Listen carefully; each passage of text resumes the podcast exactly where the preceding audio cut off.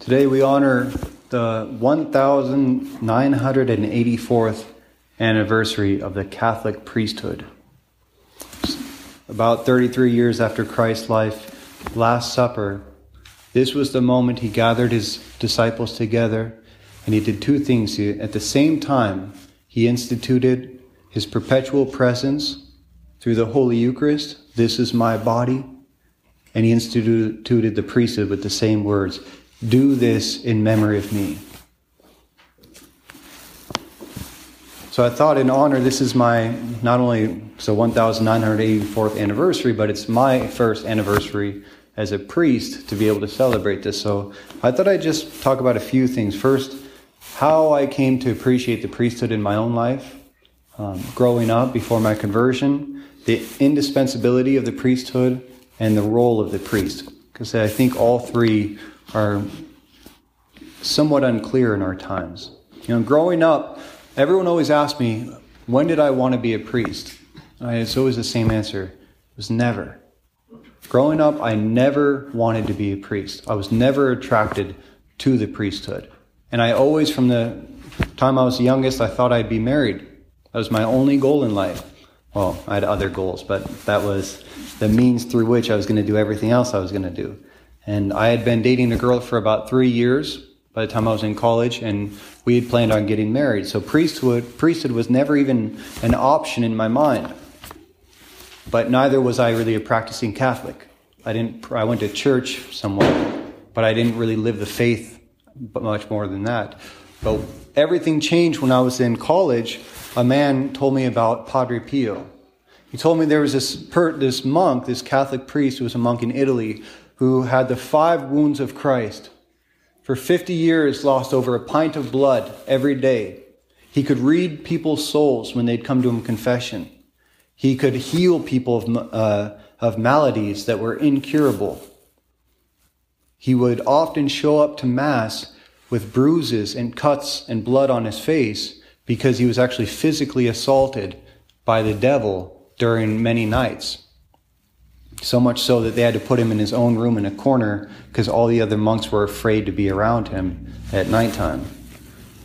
When he would celebrate Mass, he could actually, it was the only time he ever took off his gloves, and it was when he celebrated Mass, he had the five wounds of stigmatas, the holes in your hands, feet, and side. Um, and so he always had them covered up. But at Mass, he'd take his gloves off. And at that time, blood would be pouring out of his wounds. And he said he actually participated in the passion of Christ that he was offering. So he could see Christ on the cross as he was offering the Mass. And he could see the Eucharist when it actually became the body of Christ in Mass. So what changed for me is it was the first time I was ever really confronted with the reality of our faith. Everything that we take so much as just we, this is our faith, this is what we believe. It was the first time that I had to actually ask myself, is this true? Number one, does this actually mean God exists? Number two, does this mean that Jesus Christ is God? And number three, if both of those are true, then Jesus Christ is truly present in the Catholic Church, and this is the true faith. So it made me start really looking into what it is that we actually believe as Catholics. And I was very surprised at how far I, was away from actually living our faith. Padre Pio, three fundamental, four fundamental things he taught me as a priest. First was the Blessed Virgin Mary. He says almost impossible for a soul to get to heaven without the intercession of the Blessed Virgin. He used to call the, the rosary his weapon.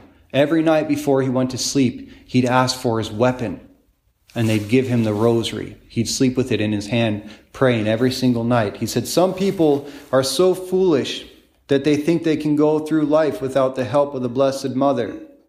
Love Mary and pray the rosary every day, for her rosary is the weapon against all the evils of the world today.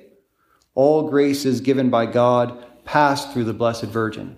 This is one of the things. So, as someone was telling me all these things, I was ex- waiting for them to say Padre Pio lived in the 12th century or in the 9th century. You know, some other time where it's just another story passed down that we had to believe. No, he died in 1968.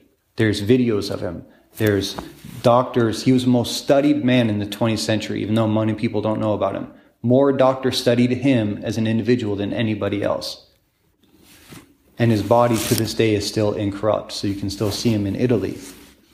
He taught me about the Eucharist. For so many, so many years of my life, I'd go to the church, I'd receive the Eucharist, and I'd just walk out.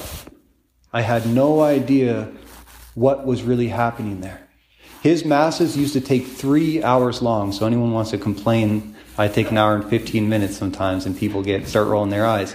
Three hours long. And it's usually because when he was offering, when he would see Christ crucified, he would just freeze for so long just contemplating him. When he'd see the, the bread changing into the body of Christ, he would stay transfixed on it for, for so long. So, so many people were coming to his masses that they had to move it to 2 a.m. in the morning to go to his mass. You had to show up at 2 a.m., and it was still overflowing. He said, It would be easier for the world to exist without the sun than without the Holy Mass. Then he talked about hell. A priest once came to him and told him that he didn't believe that a loving God would ever allow anyone to go to hell. Padre Pio, who's a very court to the point man, and what he said was, Well, you'll believe in hell when you get there. And it was actually those words of his that were the biggest conversion in me. Because as I was learning about Padre Pio's life and all these realities of our faith, little by little, I started to see how much of my life was not according to God's will. How much of my life I was living no different than pagans around me. All my friends were atheists, and we we're the same. And lastly, is confessionals. He was in the confessional up to 18 hours a day, every day. His average confession lasted two minutes long, and the waiting line to get in to see him was two weeks. Pilgrims came from all over the world just to have him hear their confession. He said it was it, going to confession was more powerful than undergoing an exorcism because the devil can only attack our bodies, but sin attacks our soul. So he would always say, go to frequent confession. So the more I prayed, though, after this is what a priest does a priest reveals the eternal realities to us. It confronts us with the truth of heaven versus the truth of the world. And then we're left to choose. Which one are we going to follow? Padre Pio was the first one to ever do that for me. He opened up my eyes to the realities of our faith that for so long I took for granted. And I came to a crossroads in my life and I had to ask, am I living for God or am I living for myself? Am I living for eternity or am I living for this world? And so I started to do two things. I started praying the rosary every day and I started fasting. And little by little, the more time I spent with Christ in the Holy Eucharist, like I told you, I never wanted to be a priest. It was never part of my plans. But the more I spent time with Christ, the more I came to see that his plans for my life were different than my plans for my own life. And that's the cross. That's what it means to, in, to come to the cross. It's when my plans horizontally intersect with God's vertical plans. And we have the choice to follow our own way or take up our cross and follow after Christ.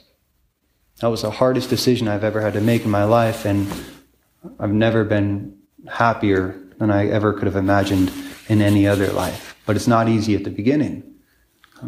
But without Padre Pio, without his example as a priest, reminding me of the truth of heaven, of hell, of God's love, Christ's sacrifice, and the reality of the Blessed Virgin Mary, the Eucharist, and confession, I would never be who I am. And that's what priests are meant to do. Priests are supposed to reveal to us the realities of the sacred mysteries of our faith. So, but then, little by little, I came to understand the importance of the priests as I did more studies. There was one moment I, I remember very especially. It's the first time I never forgot it to this day of when I understood just how important the influence of a priest is. I was looking at an, an alleged apparition of our Blessed Virgin Mary because um, I really started getting interested in Mary after Padre Pio. And Mary said something one time to a seer that I, I couldn't understand. She said, Many priests, many bishops, and many cardinals are on the road to perdition, and they're taking many souls with them. And each day the Eucharist is given less and less importance in the life of the church. I couldn't believe that. That's what I couldn't understand is if a priest fell, why would the laity have to suffer for it? Why should we have to suffer if the priest above us doesn't live up to his calling? Well, this is exactly what happens throughout scriptures over and over again. God says in Hosea, For with you is my contention, O priest. Because of you, my people are dying for lack of knowledge. Because you have rejected knowledge yourself, and since you have forgotten the law of your God, I will also forget your children. And just as Jesus reminded Peter on this very night that we celebrate, the devil will strike the shepherd and the sheep will be scattered. That's the consequence. It's the same thing with parents.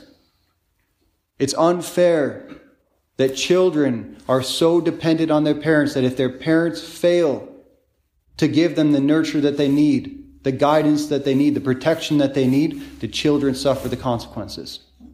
If a father does not guide his children to say, there are certain things that you, if you do in your life, it's going to get you on a really bad path and you can't get out of it. If a father doesn't protect his children from all the evils in the world, what happens? They just go out and they fall right into it. This is the link, this is why authority is so important. If parents do not protect their children, their children pay the sacrifice. And if priests do not educate their people, they do not point them to God, if they do not instruct them, the laity pay the sacrifice too.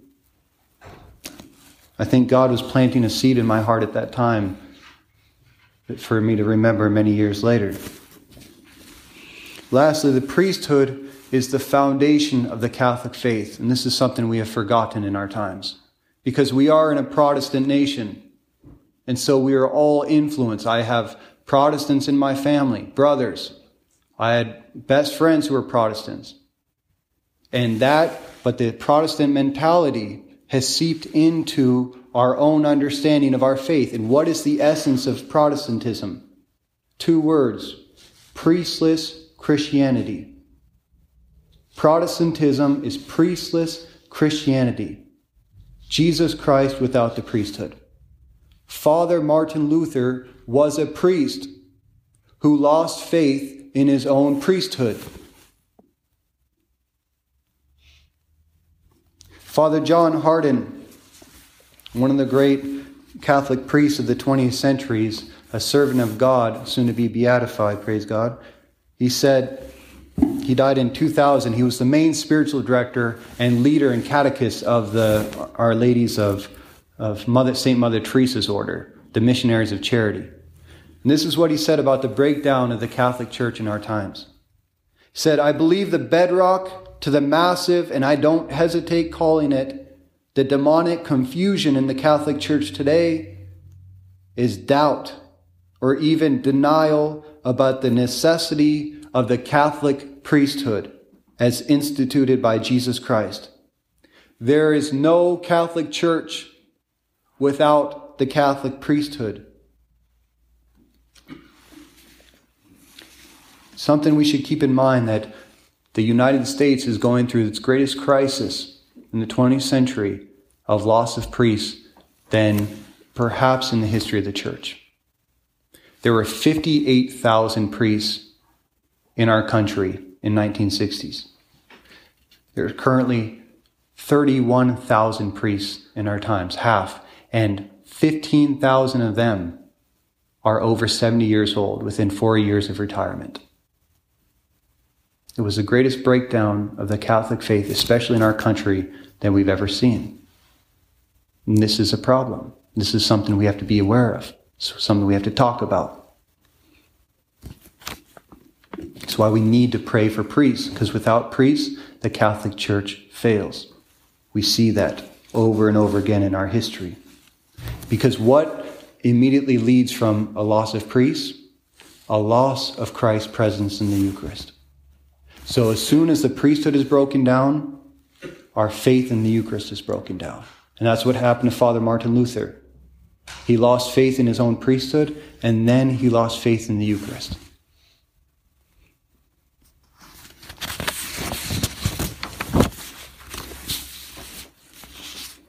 I'd like to end with a quote from the Cure of Ars. He's the patron saint of priests.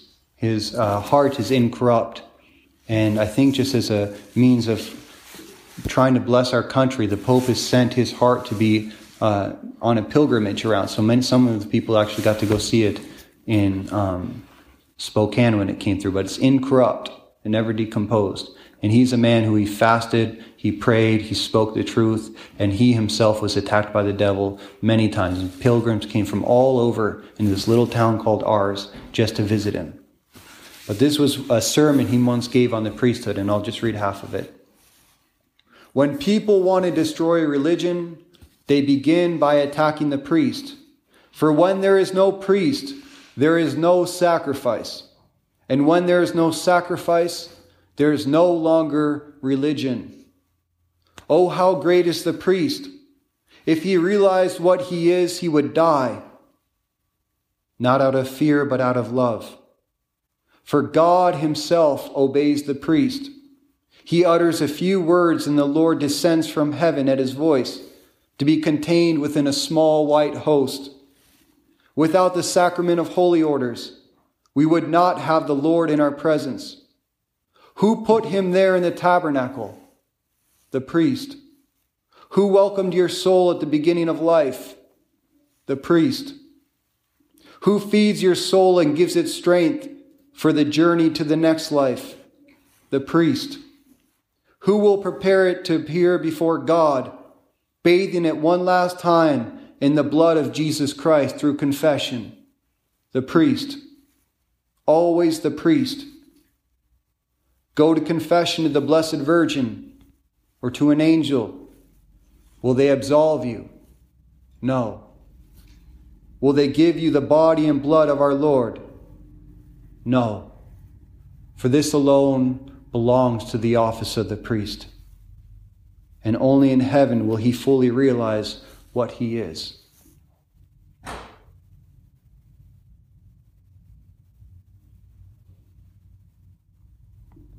Lastly, we must always remember that the priest is nothing in himself.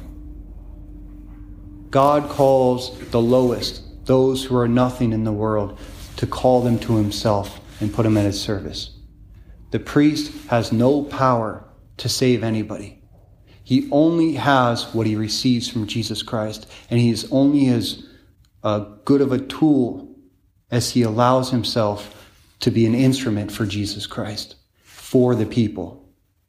He exists from God for others, never for himself.